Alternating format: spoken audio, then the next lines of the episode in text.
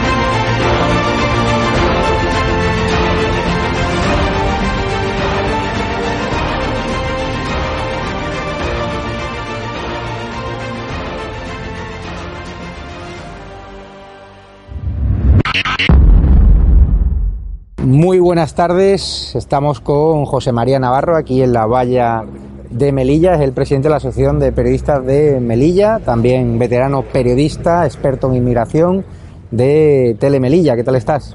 Pues bien, en principio con el tema de la inmigración, como se puede imaginar, ya es algo cotidiano en nosotros, normalizado y ahora mismo un poco tranquilizado, a pesar de los casi mil menores que tenemos en Melilla y también un gran número de migrantes debido al tema del COVID, que para la sorpresa de todo el mundo, pues en cierto modo ha estabilizado la situación. Probablemente cuando llegamos a Melilla no éramos conocedores de que desde el gobierno de Melilla se iban a criminalizar a Estado Alarma y a su grupo colaboradores, como Raúl o David Santos, por el hecho de ir a entrevistar de forma libre a unos menores en una vía pública. No sé si conoce la polémica. Conozco el caso, conozco la polémica, nunca mejor dicho el término. ¿Usted ha podido ver las imágenes que tenemos?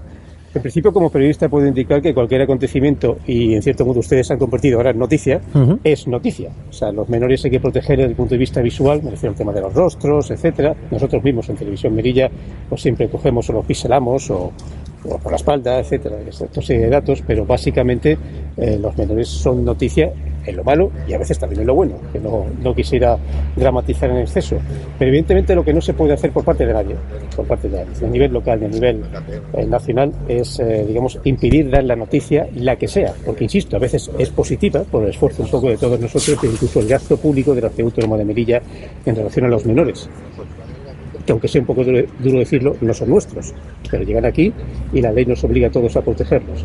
Pero una noticia es una noticia y eso, eso hay que informar, ocurra lo que ocurra.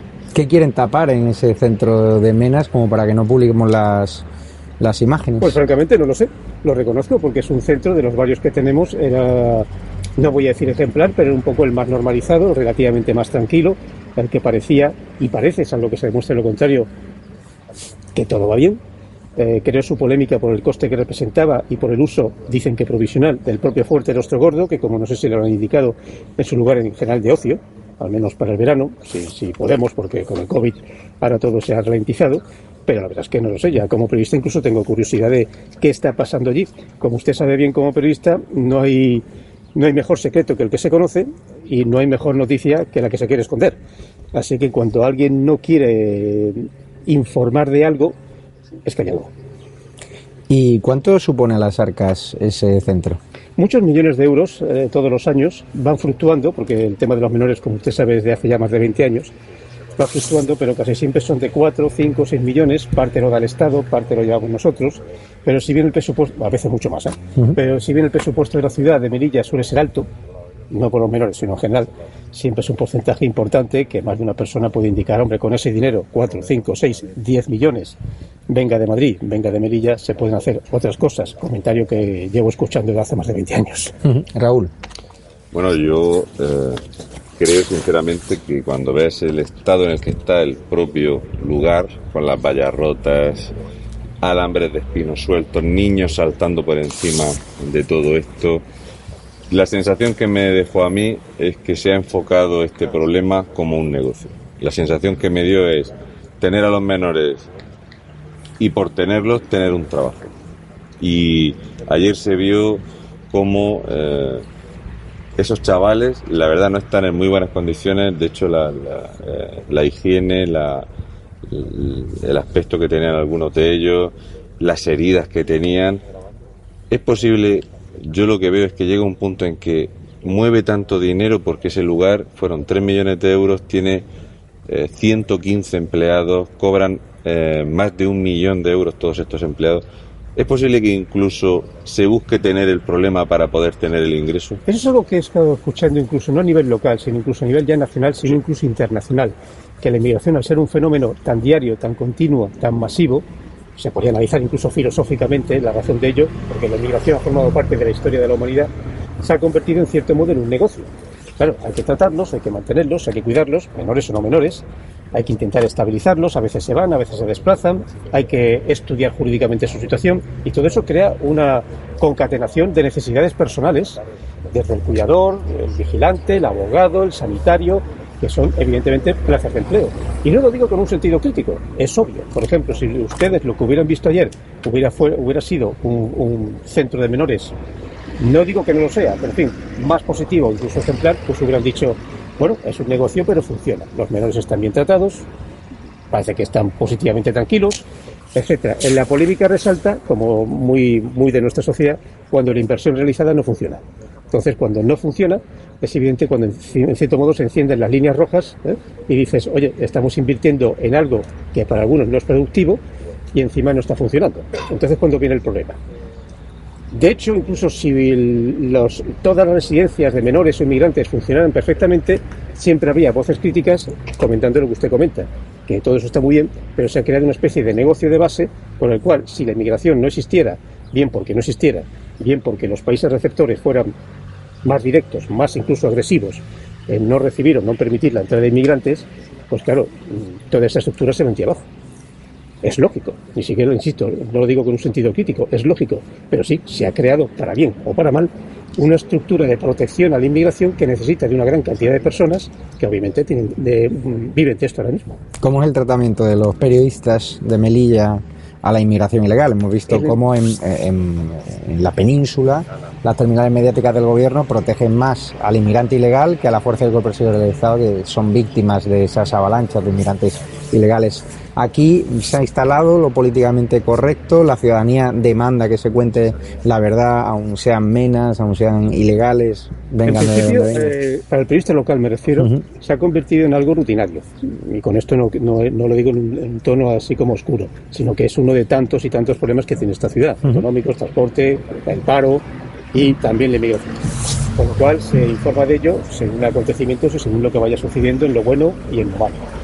Yo me atrevería a decir que los medios de comunicación locales, a pesar de algún que otro roce, siempre han estado apoyando a las fuerzas de seguridad porque vivimos con ellas, por ejemplo, cuando fueron las grandes entradas masivas y cuando se creó aquella especie de ridiculez legal, que es una especie de juego de, del corre que de O sea, si el inmigrante pisaba el suelo ya no se le podía coger, si no, se le, si no pisaba el suelo todavía se le podía detener y expulsar, se creó entonces aquella mal llamada devolución en caliente para evitar esta situación alegal que era de lo más espantoso, donde las fuerzas de seguridad del Estado se habían presionados por su normativa de proteger la frontera ante cualquier persona que entre ilegalmente, incluyendo inmigrantes, y por la presión social, incluso gubernativa, de que, de que el inmigrante hay que protegerlo, porque bueno, entra dentro también de la normativa legal. Y los medios de comunicación locales yo creo que dimos, porque ahora está en situación más tranquila, dimos eh, día a día todo lo que estaba ocurriendo y casi participamos con las fuerzas de seguridad eh, noches y noches y noches de despertarnos pensando que al día siguiente podían entrar 50, 600, 500, derribar vallas. Fue un espectáculo aquello, que insisto, ahora se ha tranquilizado un poco. Otra cosa son los medios de comunicación nacionales, que como usted sabe bien, pues entran y vienen y van un poco para unas horas, unos días, y vienen para buscar una noticia muy determinada y muy determinista. Pero mm, hablando de los de, de comunicación nacionales, me resultó curioso cuando la inmigración continuaba aquí con una fortísima presión y los medios de comunicación nacionales ya no venían, porque se convirtió en rutina. Para mí como periodista eso fue singular. O sea, seguíamos con el mismo problema, seguíamos con el mismo drama, incluso a veces las entradas eran terribles, pero ya no había delegaciones o equipos de televisión o radio, prensa nacionales, porque ya no era noticia, mm. a pesar de que lo seguía siendo. O sea, eh, eso fue siempre me resultó muy, muy, muy particular. Con lo cual, en cierto modo, ahora mismo al menos, yo creo que se ha, incluso el COVID, podríamos incluirlo como parámetro, se ha estabilizado o tranquilizado el tema por obvias razones, lo estamos viendo aquí en estas imágenes, pero el problema sigue ahí, quiero decir, seguimos teniendo menores, seguimos teniendo inmigrantes, y si algún día la frontera se abre, vamos a ver. Aquí cuando eh, ves eh, los medios de comunicación, que como muy bien comentas, yo lo que creo es que al final uno se habitúa. Es como si cada día te cae una gota, terminas por perder la atención. Vemos cómo establecimientos que están alrededor de la Plaza de Toros nos dicen que en el último mes les han robado tres veces, que hay una impunidad absoluta en el tratamiento del menor. Esta misma semana pasada publicaban los medios de Melilla como un cuidador en un centro de menores desmayado de una pedrada y siempre pienso en que esa imagen sería problemática incluso sacar al menor lanzándole la piedra a la cabeza esta persona que ha terminado en el hospital, cuando aquí veíamos en la valla cómo los, eh, el asalto empezaba por una lluvia de piedras para tener munición dentro de la valla y eso jamás repercutió en que nadie defendía a la Guardia Civil de esto. Entonces, cuando te paras a pensar en la piedra de ese menor y la piedra de, estos tíos que venían a violentar a la Guardia Civil, el tratamiento de la prensa a nivel nacional, ¿por qué crees que es tan distinto siendo las piedras lo mismo y lesionando igual? En principio, eso pasa aquí como pasa en otros sitios, sobre todo cuando el medio de comunicación va a un lugar determinado. Al ir a un lugar determinado, generalmente busca una noticia determinada que la va a encontrar. Y suele tener una idea prefijada de lo que quiere, rodar, ver o escribir. Cuando la información se hace rutina, vuelvo a poner el ejemplo de la inmigración, entonces, y aunque el drama sigue, ya no interesa y puede interesar otra cosa a nivel nacional o internacional que es radicalmente diferente. Con lo cual la inmigración se ha convertido también en un formato informativo de consumo. Perdón, hablaría en pasado. Se había convertido, ahora ya no tanto. Ahora ya parece que no hubiera inmigrantes, ya no aquí, sino aquí, ni en Grecia, ni en Turquía, que hay cuatro millones de personas ahí eh, medio abandonadas y que no, no, existieran. Por supuesto que existen. El COVID lo ha paralizado por el momento todo, pero por supuesto que existen. Hay una cierta falta de, de conocimiento y yo creo que en el tema de las fuerzas de seguridad, ahora quizás un poco mejor, pero durante bastante tiempo no estuvieron protegidas, no en sí por la opinión pública, sino por los gobiernos.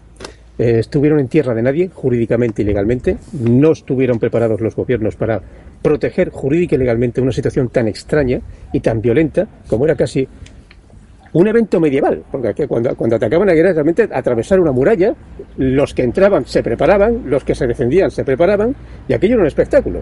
O sea, casi si, tenías tiempo ponías la cámara en el ángulo adecuado para ver un show. y, bueno, pues era un show televisivo y imagen que, como os indico, no ha dejado de existir, seguirá existiendo, y vamos a ver si al menos si sabemos eh, tomarlo para el futuro. Sí me gustaría añadir un tema, quizás una visión más política. Porque cada vez que me entrevistan de algo, de esto, perdón, hay un factor que no se toca. Me explico. En este drama hay muchos eh, actores. Los menores, obviamente, las fuerzas de seguridad que soportan la presión, las ciudades y países que lo recibimos y lo mantenemos, las ONGs que intentan crearles cierta estabilidad sociocultural laboral a los inmigrantes y menores que llegan, eh, el pueblo, los medios de comunicación que lo analizan. Y sin embargo, para mí hay un protagonista fundamental, que, pero importantísimo, que reconozco que tira la piedra y esconde la mano, y le funciona, que es Marruecos, como está decir. Marruecos es un país que ha firmado la Carta de Derechos de los Niños. Marruecos es un país que hasta que la inmigración de los menores no fue muy masiva, dejaba que sus menores, que se dice pronto, se fueran de su país sin control alguno y sin cuidado alguno. Marruecos es un país que dicen que ahora que ya esto es masivo, juega con eso como presión política. Suelto el menor, dejo el menor. Marruecos es un país al cual, que yo sepa, tiene ya un presupuesto de defensa, y permítame el término, que lo comente, del 4,5%, con lo cual dinero tiene. Mm. Marruecos es un país que tiene una cabeza política importante, simbólica, el rey, que ha invertido 80 millones de euros en una mansión en Francia, otra cantidad similar en un yate que no usa, y los suizos han reconocido que tiene una cuenta de al menos 82 millones de euros. Con una pequeña cantidad de esas gran cantidad podría cuidar, alimentar y preparar profesionalmente a sus ciudadanos. Porque el problema de los menores marroquíes cuando llegan aquí, si en algún momento se intentan devolver, Marruecos no los reconoce como ciudadanos. No creo que haya algo más abyecto y sucio y oscuro que un Estado no reconozca a sus propios ciudadanos, aunque estos sean pequeñitos, harapientos y delgados. Son sus ciudadanos. Mm. Pues el mérito de Marruecos, y hay que reconocérselo, es que de todo esto nadie, nadie habla. No es un secreto, es público, pero nadie habla. No he escuchado jamás a un solo miembro del gobierno nacional de cualquier administración que le pida a Marruecos eh, cuentas por esto. No he escuchado jamás a ningún grupo de eurodiputados que suelen venir aquí que vaya a Rabat a pedirle cuentas por esto. No he escuchado un solo grupo de comunicación nacional o internacional que haga un reportaje en Rabat preguntándole por esto. Ninguna ONG que vaya a Rabat preguntándole a Marruecos, acusándole en cierto modo por esto. Es un secreto público que nadie toca. Con lo cual el mérito de Marruecos, y lo tiene, porque hay que reconocérselo, es que es el protagonista de todo esto, podría solucionarlo, incluso económicamente, y nadie le exige. Y, y lo peor de todo es que el gobierno de Marruecos, públicamente su primer ministro, dijo que Melilla y Ceuta todavía están entre sus aspiraciones sí, bueno, territoriales. con eso, pero... Ya, pero es que eso es motivo suficiente para romper relaciones, para decir, oye, vuestros inmigrantes ilegales, de vuelta a casa. Pero son de esos parámetros que, en cierto modo, eh, distorsionan la verdad. O la historia, perdón. Si no es Melilla y Ceuta, es el Sáhara. Si no es el Sáhara, es la pesca. Si no es la pesca, es alguna relación comercial. Si no es el turismo. Pero nunca se habla del, del menor. Es que algo como como algo paralelo del paralelo del paralelo del paralelo. Pero hmm. cuidado, no por Marruecos, por parte de nadie. Es un non tocayo. Y me parece bastante eh, negativo y, sucio, porque por más problemas que nos den, no dejan de ser menores de otro país que ese país no los reconoce y que nosotros tenemos que mantenerlos. Y que no tienen un futuro claro en nuestro país, ni en ningún sitio. Entonces hay que decirlo, vamos a, vamos a hacer claramente, los estamos manteniendo hasta que sean mayores. Que luego los echan y son como almas errantes. Y es singular, ¿eh? yo llevo 20 años en esto y nunca he escuchado ni una, ni leído, ni visto ni una sola crítica sólida, directa, dura a Marruecos en este tema determinado. Yo anoche comentaba con un militar, ayer con la policía, con la Guardia Civil, cómo Marruecos sí sabe jugar a esto, le encanta jugar, sabe apretar y apretar y apretar y nosotros nunca ejercemos esa presión. Como bien has comentado, ya sea con la pesca, con ese monstruo de puerto que ha destrozado el sector pesquero en Melilla, aquí nadie les ha protestado. Luego, muy chocante son los 500 metros de nadie que no los han respetado. La valla conlleva la frontera 500 metros que tiene que haber desplanada para seguridad, que ellos lo han vulnerado y ningún gobierno jamás le ha dicho a Marruecos hasta aquí hemos llegado ni hemos roto relaciones, sino siempre cada vez nos pisan más el terreno.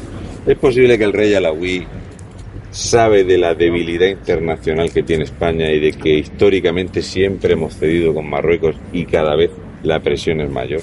Las debilidades las quedan los países. O sea, en este comentario que les acabo de hacer, si bien puede ser crítico, también le reconozco cierta pequeña admiración a la política exterior marroquí.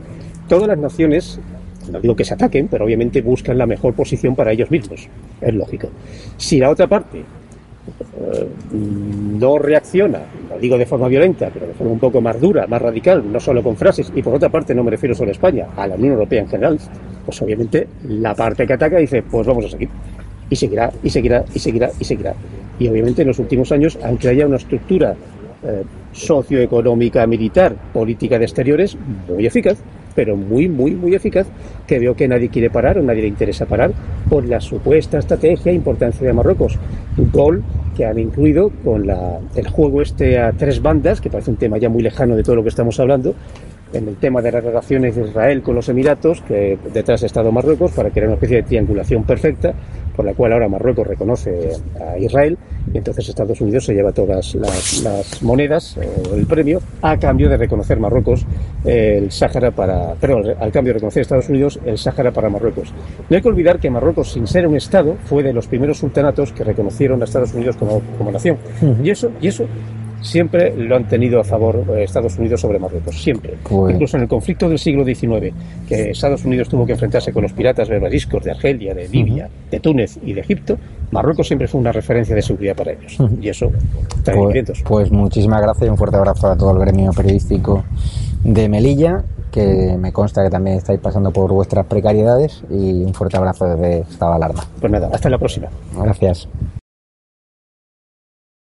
Muy buenas a todos, esto es Estado de Alarma. Hoy estrenamos este programa por YouTube de media hora de duración. Estaremos de lunes a jueves a partir de las ocho y media de la tarde. Y este programa nace porque al igual que tú estás cabreado con ese gobierno central que podría haber hecho mucho más contra el coronavirus que ya se ha llevado cerca de 3.500 personas por delante, ese gobierno que nos mintió, que nos dijo que solo iba a haber un contagio y que podría haber actuado antes, viendo la que estaba cayendo con la pandemia tanto en China como en Italia, pues hemos decidido montar esta plataforma de libre expresión ante los intentos del gobierno central de usar ahora los minutos de televisión pública que acaparan para lanzarnos desinformación y propaganda. Por eso desde aquí vamos a desmontar sus mentiras, vamos a daros la verdad y vamos a apoyar a los profesionales sanitarios, a la fuerza y cuerpo de seguridad del Estado y a esa población civil que vive confinada, que vive aislada y harta de ver al vicepresidente del gobierno saltándose la cuarentena hasta en tres ocasiones.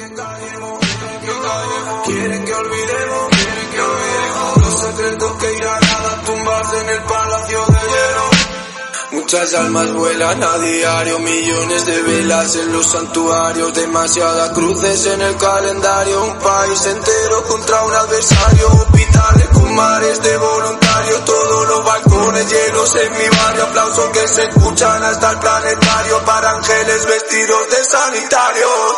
Nos está costando respirar. Nuestro mundo paró de girar. Ellos no nos cuentan la verdad.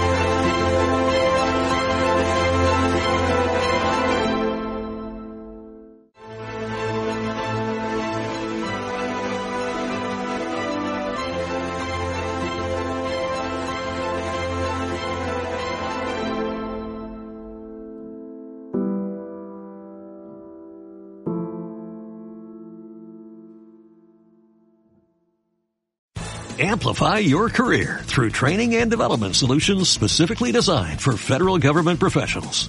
From courses to help you attain or retain certification, to individualized coaching services, to programs that hone your leadership skills and business acumen, Management Concepts optimizes your professional development. Online, in person, individually, or groups. It's training that's measurably better. Learn more at managementconcepts.com. That's managementconcepts.com.